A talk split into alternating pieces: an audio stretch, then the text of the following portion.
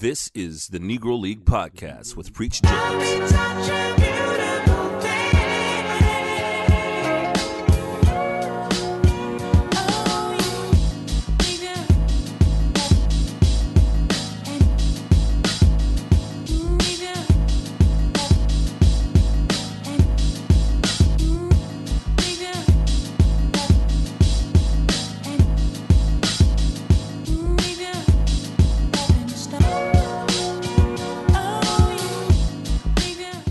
Gentlemen, we are back. This is the Negro League Podcast. I go by the name of Preach Jacobs. We are sponsored by Mo' Betta Soul Clothing. Go to mobettasoul.com and order some shit. Um, also, order the new pre order for the 45 I got coming out. Produced by Tall Black Guy, featuring Skyzoo with scratches by the homie DJ Eclipse. The song is called The Black. It is on mobettasoul.com. Order that thing today. It's a pandemic. I need money. And also some all other cool, cool merches on there as well. Um, it's been a while since we've been on here, but I have a very, very, very special guest that I've been trying to get here for a minute. But this week makes the perfect, perfect timing for this. Uh, this gentleman is a journalist, hip hop historian, calls himself a political junkie, founder of Davey D's Hip Hop Corner. Uh, is recently his book co-authored with Jeff Chang, Can't Stop, Won't Stop, the Young Adult Edition comes out this week. He's also been featured on Hip Hop Evolution, if you've seen that on Netflix, Unsung, and Tupac Thug Angel. If I go through all his accolades, we will run out of time. Shout out to the homie, Davey D. What's going on, homie? I'm good, man. Thanks for having me, man. Yeah, man. let me let me let me cup that tall black guy uh, joint, man. Oh, I, I got you. It's, it's coming to you. It's, it's coming to you. Matter of fact, Yeah. if, if I haven't sent you my other 45 that I have, the little the blue ones, I'll send you a pair of those as well. So yeah, shout out to Tall Wait a Black Guy.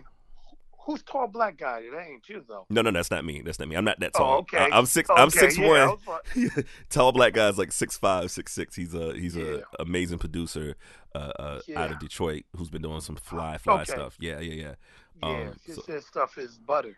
Oh yeah, he's an amazing producer. So yeah, um, so yeah. First and foremost, uh, tell us about Can't Stop, Won't Stop. So correct me if I'm wrong, because I was familiar with this before. So Can't Stop, Won't Stop originally came out in what 2005. 2005, Jeff Chang wrote it, and it changed the way in which we talked about the embryonic stage of hip hop. Mhm. You know, usually the story circled around um, Flash, Bambaataa, and Kool Herc. hmm Um, it talked about the party, and you know there were a lot of uh, cliches like uh, the gang stopped after hip hop began, and Bambaataa was the one that made it happen, and Herc gave this party, and you know there, you know these were compelling stories. And when Jeff wrote the book, um, he looked at it through a political, social, economic lens, hmm and he um, he's like, well, let me go find out who those gang members were Word. you know, Word. and in doing that, he he brought to the forefront the story about the gang truce in '71. Um, he he looked at the you know what was happening w- with the Ghetto Brothers, you know, and how they were influenced by the Young Lords, and how the Black Panthers were influencing the gangs, and you know, basically a a city or a section of a city that had been all but abandoned um, in terms of policies and funding, uh, managed to find a way out of no way um, in some horrific times. In the backdrop of the story of hip hop and was, you know, accentuated in the in the first book was the massive fires that that took place. Um, over thirty thousand buildings burnt. You know, um, I lived in those communities and the uh, building of the Cross Bronx Expressway, uh, the dismantling of the Black Power movement, hmm all these things, and you know, was through this very systemic, um, arduous oppression that people who didn't have language, didn't have a word for it, or maybe even a political analysis, still managed to uh, culturally accomplish something that we enjoy to this day, 47, 48 years later, which is hip hop. And um, that's how that came about. And he looked at uh, hip hop not just in the South Bronx, but then looked at it on the other part of the country in Los Angeles. And, you know, and I'll close with this because people are like, well, why just look at LA and New York? It's not so much that we were looking, that he was looking at just LA and New York, but he was looking at the the economic conditions, which are transferable Mhm. to just about any city, and um, and you know, in LA with its gang truce in '92 and with its storied history of uh, militarized police, um, the Watts Writers Workshop, um, you know, cornerstone to the Black Arts Movement, all that stuff made that story, um, in particular, an important one as we looked at the ascension of West Coast hip hop in the form of NWA, Ice T, and others. So Yeah. that's what that book, you know, it it, it, kind of detailed a lot of that. And when we were asked to do, um, he was asked to do a young adult version on the 15th anniversary. He said, let's introduce this to a younger generation. Um, and so he asked me to come in and, and we basically uh, shored up things that were left out in the first book hmm and you know gave extra context cultural context to a lot of it and i think it's really good and you know some people are like well young adult and i would say don't get fooled by the title um, it's it, young adult does not mean dumbed down Exactly. it just means that we had in mind a young adult to read this book that's who we want to make sure gets this information and um, and so we're telling that story the embryonic story again, um, but again with them in mind and making the connections in a way that they can relate to, while you know simultaneously adding a lot more new material uh, that didn't exist in the first book. So, in other words, like when you cop that tall black guy album, cop that book, which came out yesterday, came out Tuesday. Well, I'm I'm a cop. I'm a cop one, and I need you to sign it for me. So so I'll definitely um take care of that on my end. I definitely want to support. There's a story that Ninth Wonder told me, and I know I'm going to butcher it, but this is kind of in a in a roundabout way that I thought was really interesting. So when I thought about you in this book, I thought about this story.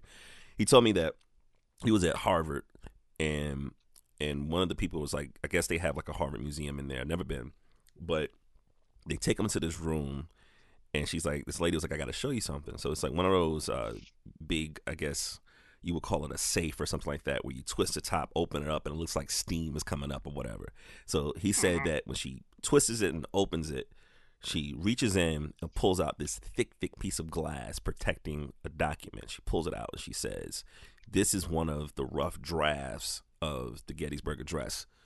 Um, Wow. that that Abraham Lincoln was rocking with. He was trying to figure it out or whatever. And she puts it down, and right next Right. to it, she pulls out another thick piece of glass, and it's like one of the first uh, uh, uh, flyers out there was at Sedgwick and Cedar or whatever. And she's like, she's like showing like that this flyer from the '70s and and the birthplace of hip hop culture.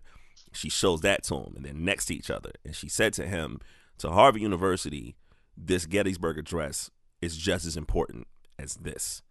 And and it really it really hit me right because growing up in hip hop culture, I don't know if we understood the impact. We were just enjoying it. You know what I mean? Um, Right. at what point did you understand looking at hip hop from a from a perspective of like you know you're more than just somebody that enjoys the culture. You're you've lectured about it, you taught about it, and you understood the the historical significance in the past and what it's going to do for the future. When did that like light bulb go off in your head? I don't know if if there's one moment where the light bulb went off, and I don't think there's one moment for anybody um, involved. Uh, the question's layered, and there's many angles to take in answering it. But let me say this: I like to use the word intentionality, Mm-hmm. and what that means is that some of the accomplishments within hip hop was not as organic as people like to romanticize. That there was some intention Mm. that centered around, I think, initially improving the conditions that people lived in, and then finding a way for people to more easily navigate um, challenging scenarios. So, if you talk about the gang truce in '71, that's intentional Mm-hmm. you know that's not you know and even though the book really focuses on um you know focuses on you know the one that came december 8th 1971 you know there were three or four attempts to do that before it finally locked in. That's not something to look over and dismiss and just remove. That's something that we have to look at and say, wow, these people who were left to their own devices, who were considered, you know, expendable, found a way to get it together. Um, if we're talking about hip hop as it emerges, and we're looking at, you know, the structures that showed up in terms of how crews formed and how people were able to go from project to project and, and neighborhood to neighborhood and do this thing. Yes, there was a lot of enjoyment, but there was also crucial infrastructure that I don't think people kind of can appreciate. You know, it may have came in the form of, say, a group like Zulu Nation, which featured, you know, which consisted of many former gang members from the Spades and Skulls and others who, you know, were like, look, you know, come to this neighborhood and we hold it down, right? Mm-hmm. Um, those are important things to to to think about. So there was a nurturing process. Um, there's a technological process, whether it was Kool Herc coming up with the breakbeat and doing his merry-go-round all the way up to Flash coming up with his quick mix uh, clock theory, right? Mm-hmm. These are things that where where folks were looking at this activity and saying, how can we do this better? How can we improve upon it? And I want to kind of underscore that, and I can underscore a lot more examples, but what I don't want people to take in is the belief that this is naturally occurring. You know like these black people in the ghetto they just naturally do things. Yes there there are some cultural aesthetics that we can trace back, you know, to our heritage in, in Africa and more directly in parts of the Caribbean and the, and in the South where you're from and other things like that that we can look at for, you know, like the drums and the way we may move and all that. That's good. But there's also folks that are like, let me take this turntable and let me create something with it that it wasn't intended to do. Mm-hmm. You know, let me make it an instrument. That's important to know. That's technological prowess. And when we look at somebody like, say, Steve Jobs and, you know, Steve Wozniak, you know, the founders of Apple, they're praised for sitting in a room and saying, how do we solve a problem? People need to make long distance calls and it costs a lot. Let's make a blue box and, you know, and find a way that we can circumvent the obstacle of making a phone call long distance.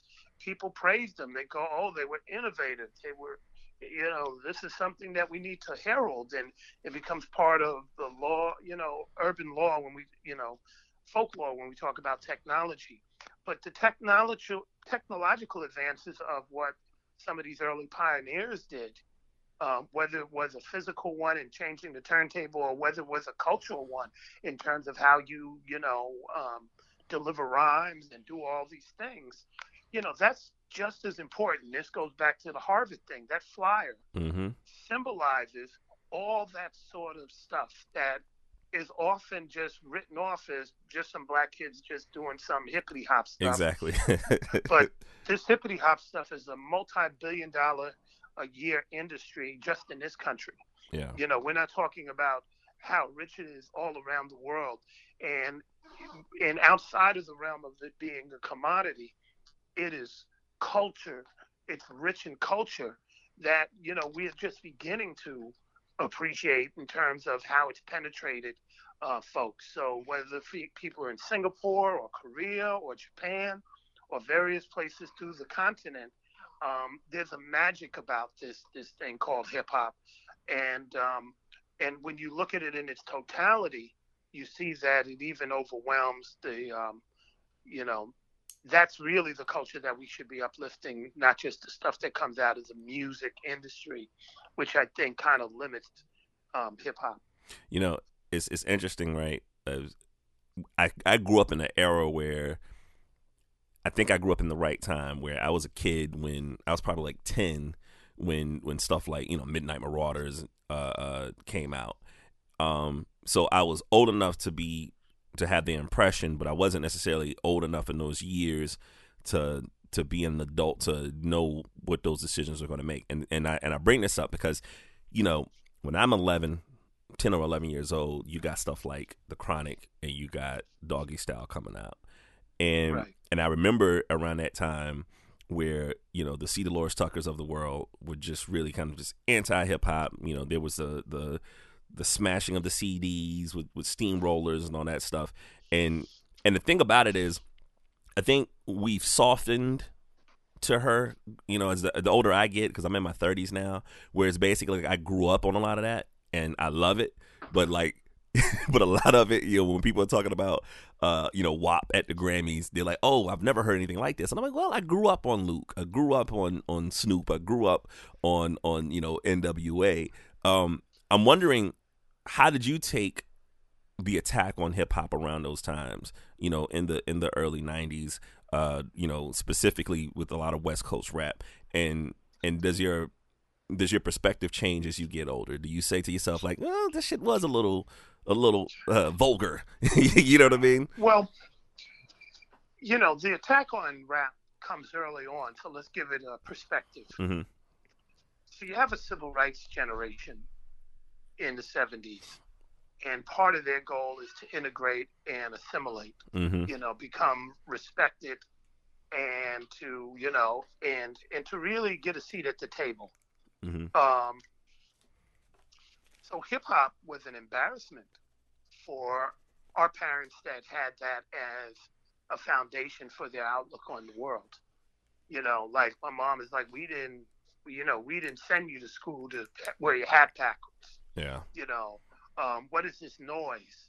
You know, hip hop, the, the word itself or the phrase was, you know, as uh, Grand Mixer DST would, would tell you, was a pejorative one. You know, take that hippity hop stuff out of here and hmm you know, pull your pants up and do something constructive. It was noise. But that is a continuum of rock or Mhm. R&B being noise compared to the gospel or funk being noise compared to, you know, maybe a little bit more wholesome type of Motown sound, right? So Mhm. there's always people that were like, this is going to make us look bad. And hip hop was one of those things. It made us look bad. Um, but that was really because people didn't understand or they weren't aware of their contradictions. You know, um, while parents were like, you all are doing all this damn dancing on your back and all that, um, they were watching Soul Train and look at some of those old Soul Train tapes. Yeah, yeah. Or they were listening to Millie Jackson and exactly. watching, you know, uh, black exploitation movies, right? hmm So there was a lot of things that were going on um, that early on hip hop was under attack. And then later, it became an embarrassment for black radio. And I usually lecture about that because black radio was dealing with two things. One, you had people that was just like, this is noise. This ain't no Temptations. This ain't, you know, the Isley Brothers. What is this, right? yeah. Um, but you also had advertisers that were like, you know, we're going to now shift our advertising away from the people with the most listeners and change it to the people who are the most affluent, the station that has the most affluent listeners, which meant that black radio, at least in New York, started to play a lot of disco, watered down disco, hmm and do things that would appeal to a a more affluent slash wider audience. hmm So, you know, Nelson George talks about it in his book, Death of Rhythm and Blues. But I just remember, you know, like WBLS, you know, being the world's best looking sound. And in some parts of the city, you saw a white woman with blonde hair on the poster, right? Yeah. Um, you know, you can look at some of the commercials online and you started to see uh, the beginnings of racial ambiguity. Like, are they black? Are they brown? What are they? You know, right.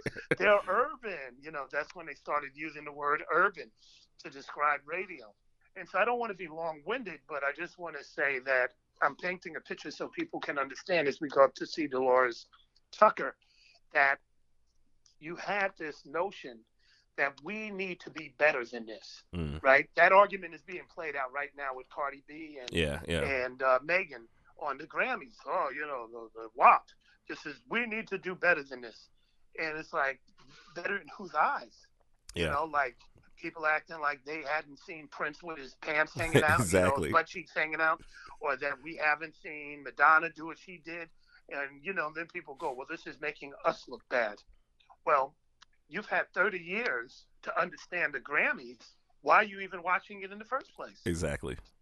and well, the kids, most kids don't know about the Grammys. Most kids are on TikTok, Mm-hmm. and like I remind people, you, you're coming off of a you're, you're looking at the Grammys and ignoring for the past two or three months that TikTok had a uh, bus it challenge Yep. and then came back with a red light challenge, which made whatever Cardi B and Megan were doing on the Grammys look tame, Exactly. right?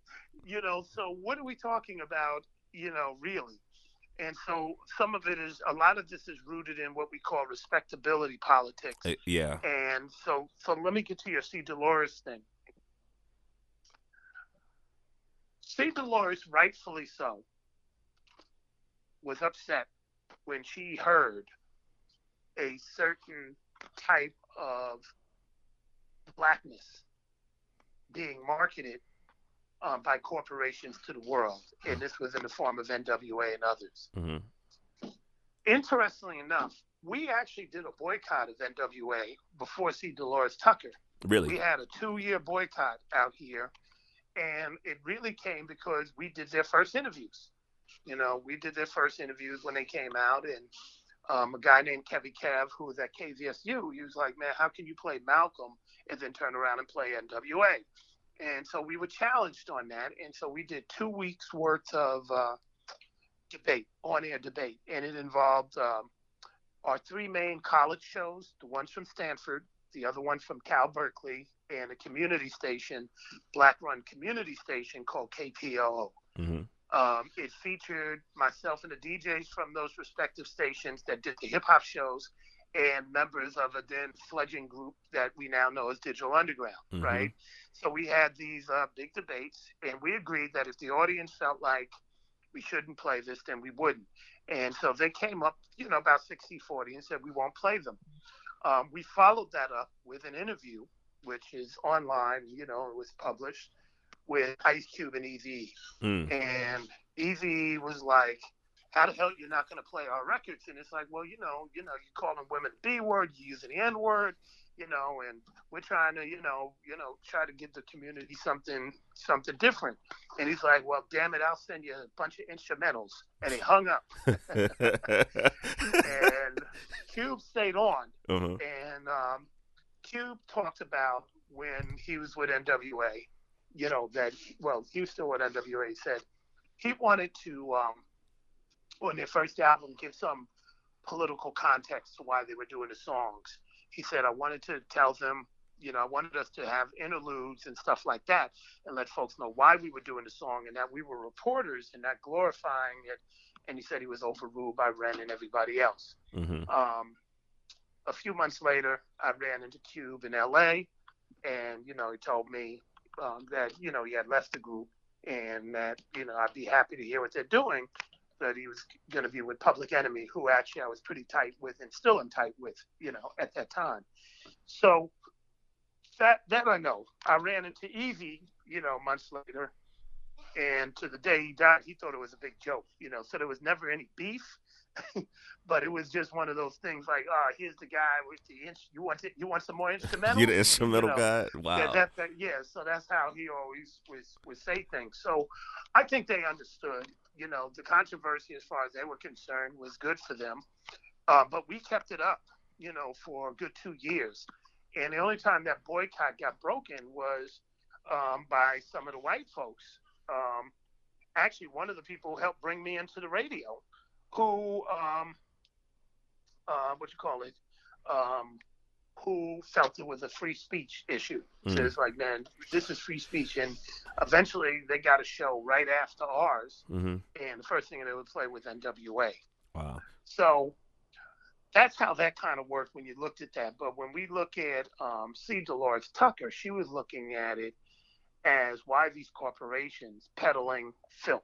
Mm. And I think at the time people were pretty angry because hip hop was not getting um, its its respect. Mhm. And remember, the NWA gangster rap comes on the heels, or at least its popularity comes on the heels of the Afrocentric period. Yeah. Yeah. And none of that stuff was getting any love.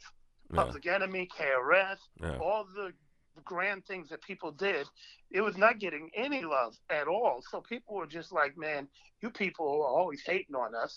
And so folks went to other outlets.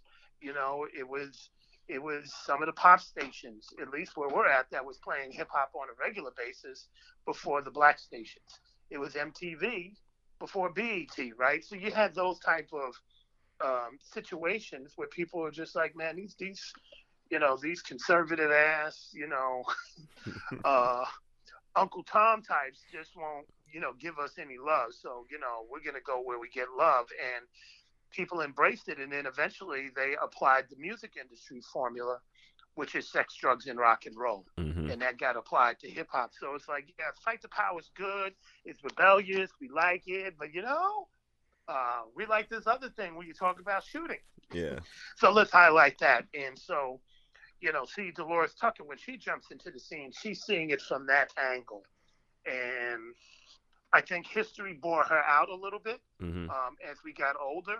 You know, I think people can see like, okay, see, Delores Tucker deserved more respect than she got at the time because um, she didn't understand this this thing, but she did know that there was an industry that was E- exploiting us, you know, and exploiting us. and that was something that I always thought was interesting, right? Because like I always sided with the artists when I was growing up because I was a kid, you know what I mean? Um, but the older you get and you look back at it, you know, what I think is different for me now is that when I talk to to young people growing up with hip hop stuff, or especially from the radio perspective, you know, when I had like Rap City, uh, Yo MTV raps, and all this type of things, I never felt overwhelmed by violent rap music because I was exposed to so many things, right? Like I was exposed to the Native Tongues, the NWAs, a Beastie Boys, a Public Enemy. So there wasn't something that felt like, oh, this one type of hip hop is a representation of all that's out there. And I think that Right. that what ended up happening um, over time is that you know the the major stations, whether it was like you know Clear Channel taking stuff o- over and and DJs not having the power to break records anymore, then you only just start to hear one type of thing. And and and I think what ended up happening, you know, when we talk about you know Chuck and Fight the Power, to me growing up, that's like to this day the biggest record that I've ever heard as an introduction to hip hop for me. Like I thought it was the most amazing shit ever to the point where the column that I write here in South Carolina, my column is called Fight the Power because I think it's the greatest hip hop song Right. ever created. And there was never Right. there was never this separation of thinking to me that if you made something politically active, something that talked about what was going on in the community, I didn't think you had to compromise it being popular, right? And so I, I had this conversation with someone the other day. We were talking about Motown, and and and my friend was saying that well, you know, Berry should have gotten credit for you know a lot of these Motown artists when they started to make um, socially conscious music, and I was like, well, I don't know if that's the case because what what I think ended up happening when I look at early Motown you know, it looked like respectability pro- politics, right? Like you would see Smokey Robinson and even early Marvin Gaye and Supremes. They're dressed really nice. They're making like these love songs that are just real, you know, they're catchy, but they're poppy love songs that really don't make you think about what's going on in the community, which is hilarious Right. to me because around this time you got like civil rights shit going on. You know, my family's from the South, so imagine listening to sweet love songs with black folks wearing suits and people in that community getting beaten the fucking head by cops. You know, so it was really this this Right. this interesting dynamic. And what I think ended up happening was that I felt like I can't imagine Berry Gordy being used to Marvin doing pop records, all of a sudden coming and say, "Hey, I want to do this What's Going On album." And Berry's like, Right. "There's no pop records on here. How can I sell this?" Or I know this Yeah. for a fact because I remember uh, Berry didn't want to do songs in the key of life. It cost like three million dollars, and Stevie is like, "Look at my contract. I can produce what the fuck I want." And his hand was kind of like, you know, he, he was kind of forced into uh, making uh, putting out music that had political statements, not necessarily something that he did willingly. You know, um, Right. so th- was that something that you saw as well, like with with black music, kind of like having that struggle? And and I wonder, do you? no, see, I didn't. I didn't see it that it wasn't that way. Mhm. It- you know, look, you know, in hindsight, there are things that um, we would do differently, and we didn't know at the time. hmm You know, remember the early versions of hip hop mimicked the Temptations and everybody else when they were doing their performances. Mhm. Let's get the nice suits. Let's Mhm. you know, you know, present ourselves on stage. You know, you look at the dress, you know, the costumes that the Grandmaster Flashes and Soulsonic Force and others did. You know, it was very much patterned after what they saw as a path to success Mhm. in the music industry. But remember, people who were doing this thing did not ever thought, never thought they would see a day when they would be on record. And then once it got on record, you know, folks were learning it. You know, it's trial by fire. Um,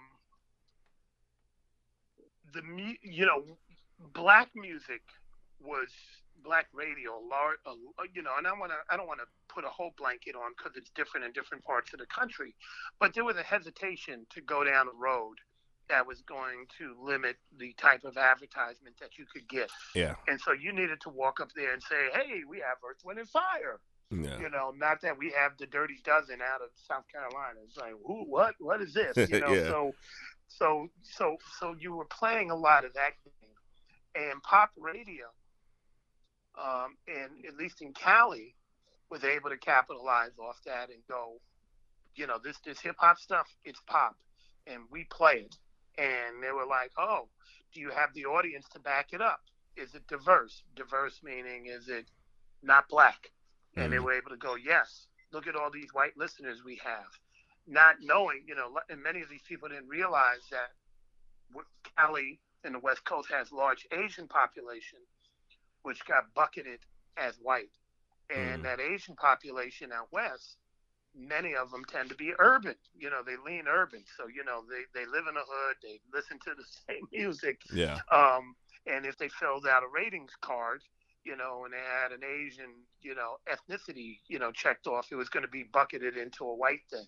So when you have a million Filipinos and a million Vietnamese and, you know, and half your city is Chinese, et cetera, et cetera, you're going to have these numbers that say, oh, wow, this thing is, is it's, it's popular in a demographic that we put monetary value on, which would be white. So I say all this to kind of give that understanding so that folks know that what we were up against was one side of town saying we can make some money by selling a product that appeals to an audience that is not black, but an audience that is outside the black community who are going to be fascinated by notions of blackness, which includes being street, which includes being gangster, which you know, which includes being from the hood and all those other cliches. Yeah. Um, that was going to be their thing, and you had a black side of town that didn't understand what we were doing because they were trying to play catch up, and instead of you know, and they never nurtured, you know, the folks that were doing this. You didn't have the sit downs and really say, here's how you hone this and take it to the next level. Um, here's how you, you know, finesse this. This is how you um, really take this talent and and move it. And so, you know, again, you have generations of people that were doing trial by fire. And then I'll close by saying, you know, what interrupts any potential for this to this gap to be closed is that all this is happening in the middle of the crack epidemic Mm. which is decimating our communities. And so, if you even wanted to get out of the community, you wanted to get out of certain neighborhoods, you're looking at the, the drug dealer. The, you know, so that's a third factor. He's like, man, I can I can finance your record. Yeah. I can help your dreams. And so that person is also looking for a quick return on the dollar. And, you know, it's like, well, you know, if you say bang, bang, shoot 'em up, that's going to make me some money. Let's go that route. Yeah. Why are you doing this, you know, um, this other thing? But I know I said it was going to close. We also shouldn't forget it's in the middle of that crack epidemic that people have these meetings Mm-hmm. In places like the Latin Quarter. You know, Paradise Gray of X Clan talks about it because he was the one that convened them. Where you know them and the Black Watch movement with Sonny Carson and all of them. So you had this Afrocentric period that we all romanticize about, like wow, there was X Clan, there was KRS, and you know Native tongues. All this comes out of people sitting in a room and saying, let us give some meaning to this expression. Mm-hmm. So it's not either or; it's both and. You Mhm. know, um, it was geographic. You know, some people were like, they never heard of us from Oakland, they never heard of us from LA. So we going we gonna kick in the doors, and you're gonna know what it's like. You know, this is our hood. This is what we dealing with, and and to a certain degree, that was important. It was important to know about a Compton. It was important to know what South Central was like. It was important to know about a Detroit or wherever anybody was coming from, and you know them representing what they felt people would respond to. And oftentimes, when you're young, they respond to your you know you know your notion of toughness more than it is your notion of intellect. Yeah, I think it's really interesting too. Is that you know anybody from outside an area, like the same way that I'm from the South and and I'm in South Carolina, but when people think of the South, they probably think about a Texas or an Atlanta before anything else. Being Right. from Oakland, I know that um, people hear that you're on the West Coast, they always lump it up with just being L.A. as being kind of the the, the focus on it. Is was there something about the Oakland movement around the same time where LA was coming out where you you noticed that there was a, a difference in sound or approach To answer your question about the West Coast,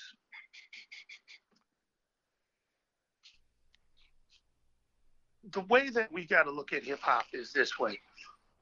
There's a New York story. There's this art form that we call hip hop, and we know the lore of it. comes from the South Bronx and Kool Herc and the parties and all that, right? mm-hmm.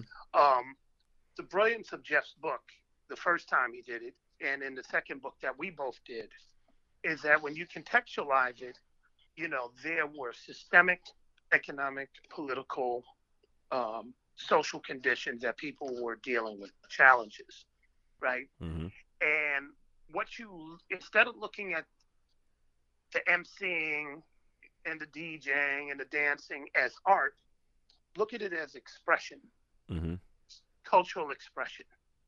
Cultural expression that builds around percussion, the drum. Cultural expression that mo- builds around movement, the dance.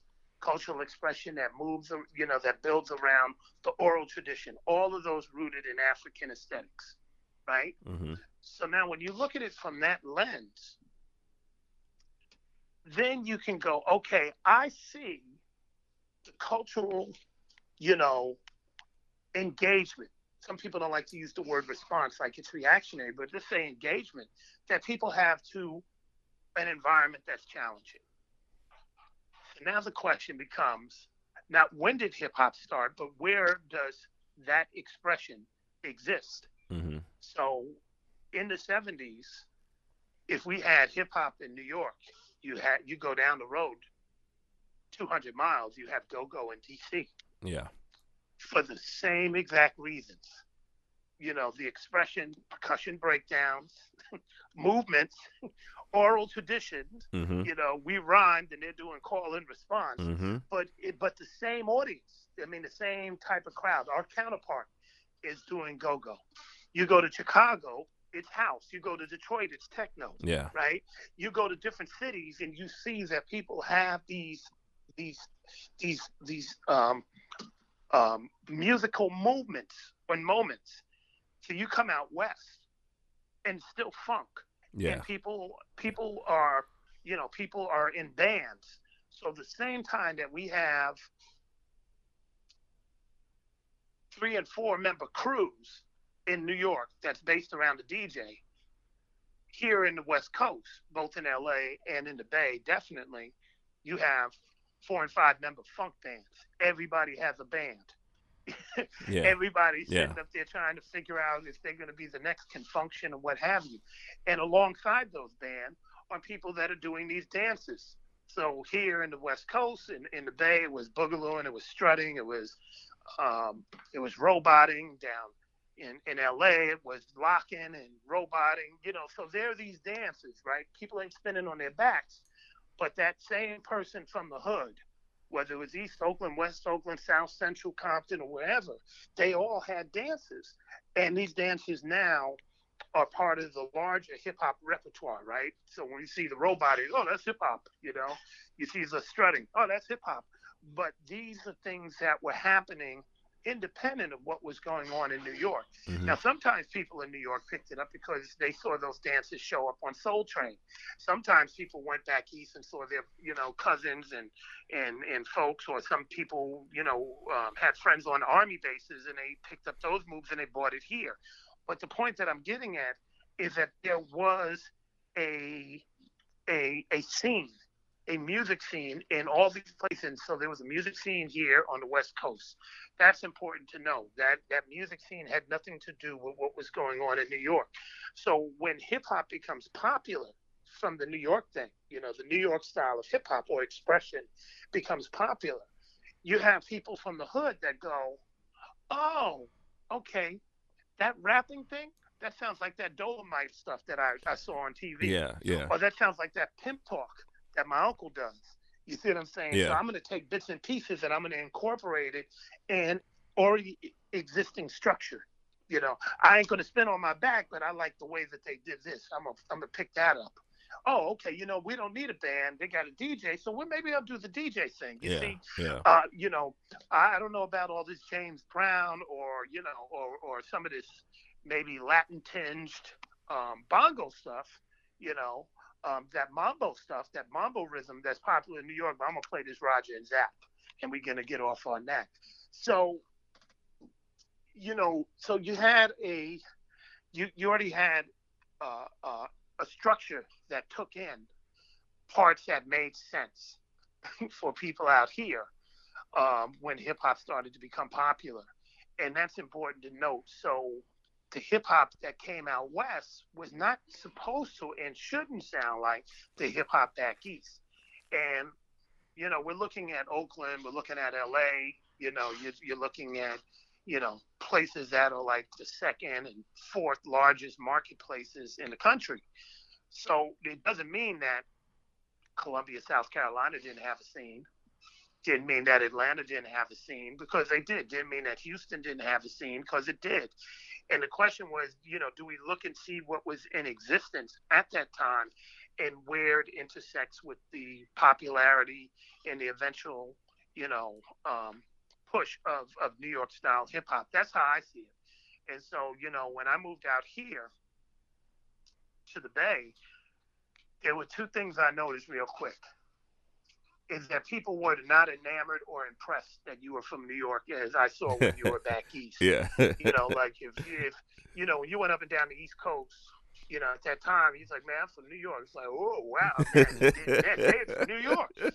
And the only place that they weren't impressed was when you went to DC. Mm-hmm. You know, DC had a type of arrogance. It's like, yeah, well, you know, that's cool. We're Chocolate City. We're like 80% black. So, you know, New York is cool, but this is Chocolate City right? But then the rest of the places, you know, from North Carolina on down, you know, be like, man, that's that's New York City. But when you go to three thousand miles away, people were like, oh, New York. Oh, okay. Oh, well, okay, good, know. good for you. Yeah, yeah, yeah. I, had, I think I had a cousin that lived yeah. there. You know, nobody. There was no like, what's the new style? You know, what are you doing? Because it's so far away, and you don't have YouTube. You don't have all this infrastructure all you have is, um, you know, you, you got to do for self. Yeah. You know, so and so you had an independent scene that emerges out here, and then LA is the entertainment capital. So like DC, you know, LA is like, well, you know, this LA, you know, the entertainment capital, and then LA's black population has this whole infrastructure with the gang thing and all that. And so, you know, it's not impressed with New York either. Yeah. and so, um, so some of these things get integrated in a very different way than it may have been in other cities. Um, what I noticed is that people outside the black community, um, especially the younger ones, kind of embraced hip hop wholesale as it was presented in pop culture. So if they saw Beat Street or they saw some of these movies or they saw, you know, a concert, they were like, let me soak this whole thing up, you know, wholesale. Whereas people that were from the hood was like, well, you know, some of this is cool, but some of it ain't. So I'm just going to take this part. So, you know, so Too Short is like, I don't need to be a lyricist. I need to be somebody who can talk about what's going on in East Oakland. And I and, and I gotta do it so that it, it bumps in the car.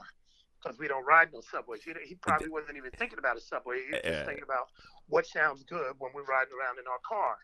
And so, and we're gonna get that funk beat, and we're gonna say it real slow so you can hear it. Mm-hmm. And I'm gonna talk about Big Joe, who's from Brookfield, and Big Sam, who's from, uh, you know, um, Sobrante, or I'm gonna talk about, you know, Lil Rob from Seminary, right? And so when people hear that, it's like, oh man, you're acknowledging us. Yeah.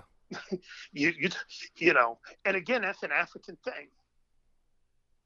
You Yeah. know, um, one of the things we talk about in the book is the shout out. How did Herc keep the peace at the party? He acknowledged everybody. You know, um, oh man, it's preach, preach, and the preach a lots, man. They're in the building. Yeah. So as soon as we acknowledge you, guess what? Priest and his crew of 15, they feel like, oh man, they acknowledge us, man. So we good. I, I feel seen. Yeah, I feel seen. That's right. that's very You know, important. wow. Yeah. Dave and the diplomats. Oh, well, you know, we we rivals, but man, you know, they making me look good. And then you know, they'll even joke about it. Like they might even be like, preach. You know, um, uh, you got to go move your Lexus. Mm. You don't have. a Lexus. I don't have no Lexus. but it's like, preach got a Lexus. Yeah. You know, so we're making you feel good. The psychology of that is is pretty pretty amazing that that he had the wherewithal to be like, yo, you know, I can create peace in this very very simple form by just But I- acknowledging. Yeah, and I don't think I don't think Herc was thinking of it in in you know social political terms like that. Mhm. I think it's a natural thing you do. If if I was to if you go to L.A. and you're wearing red hmm in a blue neighborhood hmm and you get stopped, you got two choices. You can be like, I'm preach, I'm gonna do what the hell I want, and y'all just gonna have to, you know, deal with that. And you can look and say, Well, I'm not that type of guy, and they know I'm not that type of guy. hmm Or you can sit up there and be like, Man, I like your shoes. Word. Man, Yeah. where'd you get man, you know, Yeah, man, oh, yeah. man, where'd you get that cut from? Oh man, you know, and all of a sudden people like, yo, man, you all right, man. Yeah. You all right with me, man. We usually don't let people wear red, but man, you know what? You I was seen Exactly. and I appreciate you. So let me um, take this and fast forward it. Where did this happen? That maybe changed the way that people where it changed the dynamic. Um, are you talking about like when D Nice is doing uh the Thank you. yeah Yeah. In the middle of the pandemic. Yep. People couldn't figure it out. Yep. Oh, Michelle Obama here. Oh, you know, did he not spend like 10 hours just acknowledging people? Yep. Now you go on a place like Twitch and what everybody got to do when they do. right? Yo, what's going on? Blah blah blah. Yeah. you can't you can't even spin without making sure that people be seen. And so when if you start to move it and look at it from this, you know, give it a psychological lens, you know, you're talking about people who were, you know, written off, Exactly. people who were ignored, and somebody uplifted them. And I think in many ways, hip hop has always given that nod to people. You know, when you're on the mic, you acknowledging your DJ. When you you acknowledging your crew, you know, you acknowledging your neighborhood. You know, we called it representing, and you know, and that became a, a very important thing. And when you start to look at, I think, you know, some of these early structures around hip hop, at least on the rapping side, you constantly see people name checking their neighborhoods and their community. Like, man, you know, I'm from Tanzania, but I'm from the east side of Tanzania. I'm Yeah. from Yeah. Somalia, so I'm from Mogadishu. You know what I mean? People, that's that's a theme that runs through hip hop. I'm from Palestine, but I'm from the Gaza Strip. You know, and that's how we start to learn about each other in a world that doesn't even want to give us the mic at all. Well, So that's why it becomes important. I I'm not gonna hold up too much more of your time because I got about about five six minutes left because I was thinking of just doing an hour. But I thought what I thought was really really interesting to me was that the the idea of timeless music, right? Where where it's weird that there's some hip hop that'll come out that if you listen to it a year or two later, it sounds dated. But Yeah. you know, me working at a record store, you know, I can put on uh, a Diggable Planets album, and that shit sounds like it came out right now, and and and my brain just started going deeper and deeper and deeper, and I was wondering about my my um obsession with like jazz music. And and I Mhm. and it, and it dawned on me. It's like you know when I look at a lot of these jazz musicians, I have like a bunch of Miles posters in my house, these Coltrane posters. Is that they always look timeless to me. You know what I mean? Like like Miles having an Italian suit, cigarette in his mouth, it always looks cool. It doesn't seem like it's ever feels outdated. And when I think about who's that figure in hip hop, I feel like if I look at any picture of Pac, he looks timeless. There's never an expiration date on his influence, and it feels like he can always be current. Like like the same way that Kendrick would do to Pimp a Butterfly, take an interview from Pac in the '90s, and that shit is right on time. You know what I mean? Um, because uh, because Pac is talking about oppression, hmm and oppression in America is a constant companion with the black experience. Wow, So it translates over. constant you know, companion. Wow. and so um, you know one of the things that we talk about is that one of the roots of hip hop is is you know the reggae part and the toasting and all that but the other part of the root of it is jazz hmm and and and having a deeper understanding of jazz we think of jazz like kenny g and candlelight music and we don't realize that jazz was a very aggressive and it, in fact in many ways it was protest music. Hmm and if you look at it from the bebop perspective, that you know when they started doing you know you know the at Minton's Playhouse and you know and you have Gillespie and Thelonious and all them guys, you know they were very like, we are going to create something, and we're going to create something that you can't catch, Exactly. and you know and this is going to you know be our expression. You know we do all that swing stuff with Duke, Ellington and them. You know, to get paid, but at night we jamming and doing our own thing. So there was an intentionality, and, and along with that came style. hmm You know, I'm gonna wear these berets and have the goatee, and you know, and we're gonna have our slang and blah blah blah, right? So that thing stood the test of time because it was really representative of the people that were not being seen, who at the time were like, we're gonna make sure you recognize our manhood.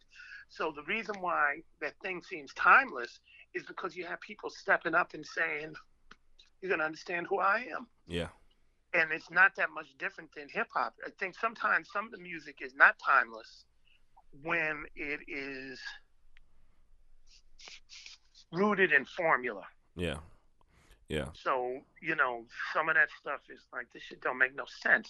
But then you did this not with me in mind. You did this with them in mind.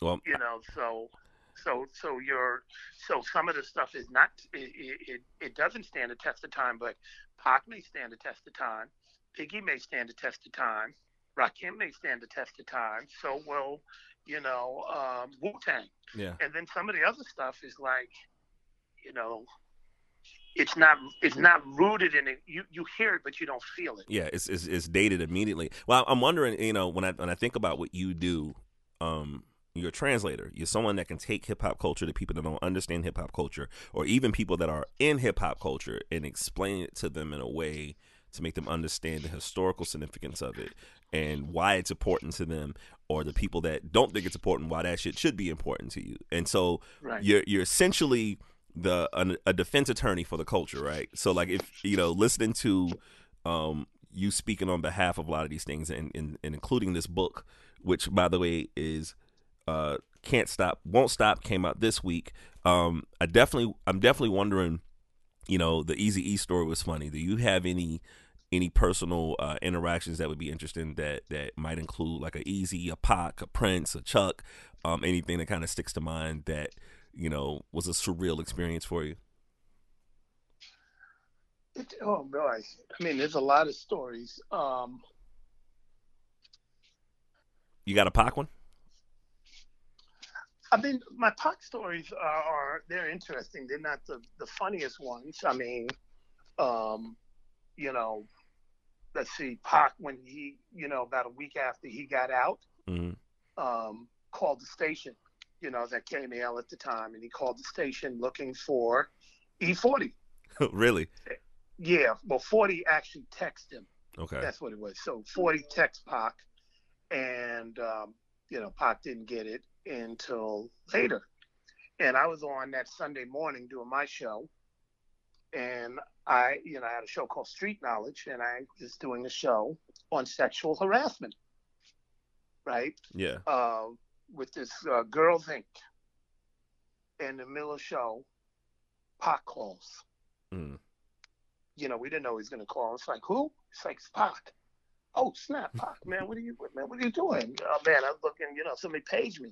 Man, they paged you last night during Club 106. So, man, what are y'all doing? And we, you know, we're doing a show on um, sexual harassment.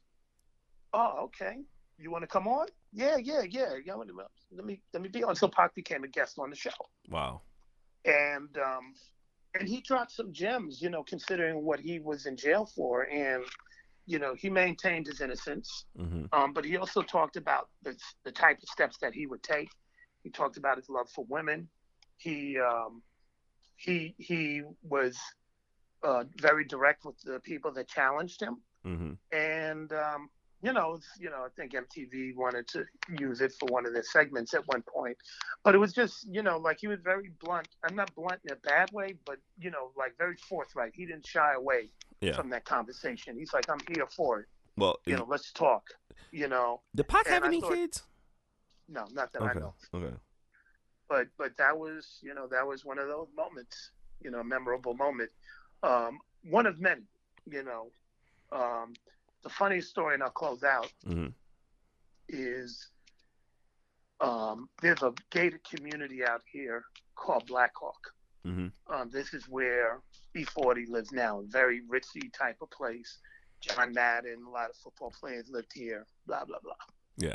and one day eazy was in town and you know and i i would be the guy that would take him we this when we did the morning show we would take him out on uh would do something like out on the streets. Like where you gonna go today dave? And it's like you know what? It is halloween. It was either the day before halloween or actually halloween. We said we're with eazy we're gonna take eazy trick-or-treating to blackhawk and it's like you ready to do this eazy he's like yeah. So eazy had about 10 people with him, like his bodyguards. Um, he had the twins with him, you know, the Samoan twins. I had my crew, so there's about 10, we're, we're about 10 deep, so they're all Samoan and Tongan and, you know, black. Mm-hmm. So we drive out this, this crew that looks like they could be a football team to Blackhawk. And we announce we're going to Blackhawk to go trick or treating Oh God. and we get to this gated community. And um, as we get there, this this dude named Scott pulls up, beard, white drop top. I heard y'all on the radio. Come through. Opens up the gate. We drive in to Blackhawk, and we pull up to his house. So we're about you know two vans deep, and you know we, we're talking about we're there, and we didn't realize Scott is like a high schooler, even though he has a beard. Mm-hmm. And his mom comes out, and he's like, "Mom, no, this is Easy E." And it's like, and you hear her on the air. You don't bring people like Easy E to Blackhawk. and Easy E goes, "Yo, Scott, hurry up, man. We about to do this drive-by." Oh Mom freaked out. She calls the police. Meanwhile, Eazy's talking to the folks, you know, that's back at the station, Rennell and uh, Bill Lee. And what we didn't know is that Easy was sharp on real estate. Mm. So he starts having a full-on real estate conversation. And he's like, you know, I know nothing about it. It's like, you know, the acreage here and blah, blah, blah. I'm looking at the plots of land. And he's like, well, it looks like these plots of land are about a million dollars, but it, you know, it doesn't correspond with the acreage. And he goes, this is the type of place that you would get a bad investment for your money. I bet you they have a lot of foreclosures here, which they were at the time. Mm-hmm. And he's like, and he concludes like, I would never buy a place here. Wow. and so he's dissing them, you know, but he's having a serious conversation. And as he does, all these golf carts pull up, and it's the Blackhawk police. Oh And they're like, hey, man, you know, y'all are trespassing. Y'all gonna have to leave. So they follow us out, and we leave. And Eazy's like, you know, cracking jokes to Scott. Scott, man, don't forget that drive-by, man. I'm gonna meet you later. this is all on the air. What? This is all on the air. And so you know we get out and uh, you know we thought it was funny and came back to the station and trick or treating with Eazy and Blackhawk, and so you know Blackhawk, the people there, actually wanted to sue the radio station. Wow. So that's that's a funny one. And Eazy was cool to actually go all the way out there. Man, it was like a 45 minute drive out there, 45 minute drive back. what, do, do you do you feel like you know there's like a side of these amazing people that you know that the public just doesn't understand, where where they might paint Eazy to be something totally different than what you know them as. I think these are just regular folks. Yeah. You know, um, you know, I mean, they have their contradictions. You remember, I'm a radio guy, so, and I'm, and I'm, you know, for the most part, I'm a square. You know, I'm not, I'm not. Whatever, man. Well, uh, you, no, you're I the coolest not, person on this phone right now. But I'm, but what I'm saying is, is that I'm not going to be the guy that, you know, I'm not a weed smoker. I'm not into a lot of the stuff. So you're, so I'm never, you know, they're not going to show me if there was a, if there was a crazy side to them that wasn't going to come out Mhm. around me Yeah. because of what I do and who I am, you know. Um, so yeah, this humorous side that I that I experienced was going to be par for core, you know, and you know, and you know, and you know, I'm not trying to use anybody. I'm not trying to get anything from anybody. So there was going to be a respect thing, like man, this dude might have said he's game goofy. I can't believe he drove us out here, but there was never going to be. There was never going to be uh, something crazy. So, you know, memories.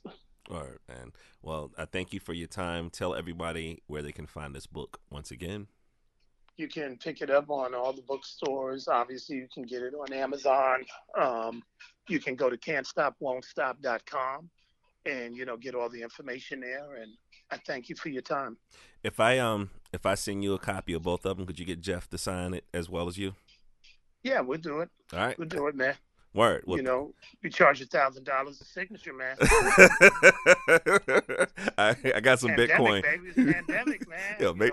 I ain't even mad. Make that thing work. But um, thank you so much for doing this. Uh, I will be in your area soon enough. Again, I'm getting my vaccines, um, and I'll feel a little bit better to start flying. The, the plane tickets are cheap as hell right now, man. I could fly out Oh yeah. to Oakland for like sixty bucks, so it's kind of too cheap not to try it. But I will definitely see you soon, and um, I hope you're safe out there. And this is the conclusion of the Negro League podcast. I go by the name of Preach Jacobs. Uh, thank you to my guest Davey D. Get his book, like he said. We're also sponsored by Mo' Betta Soul Clothing. Go to mobettasoul.com and also get the seven inch pre order to the Black with me, Skyzoo, produced by Tall Black Guy, cuts by DJ Clips. And we'll talk to y'all next time. And we out. Peace. We out. I'll be touching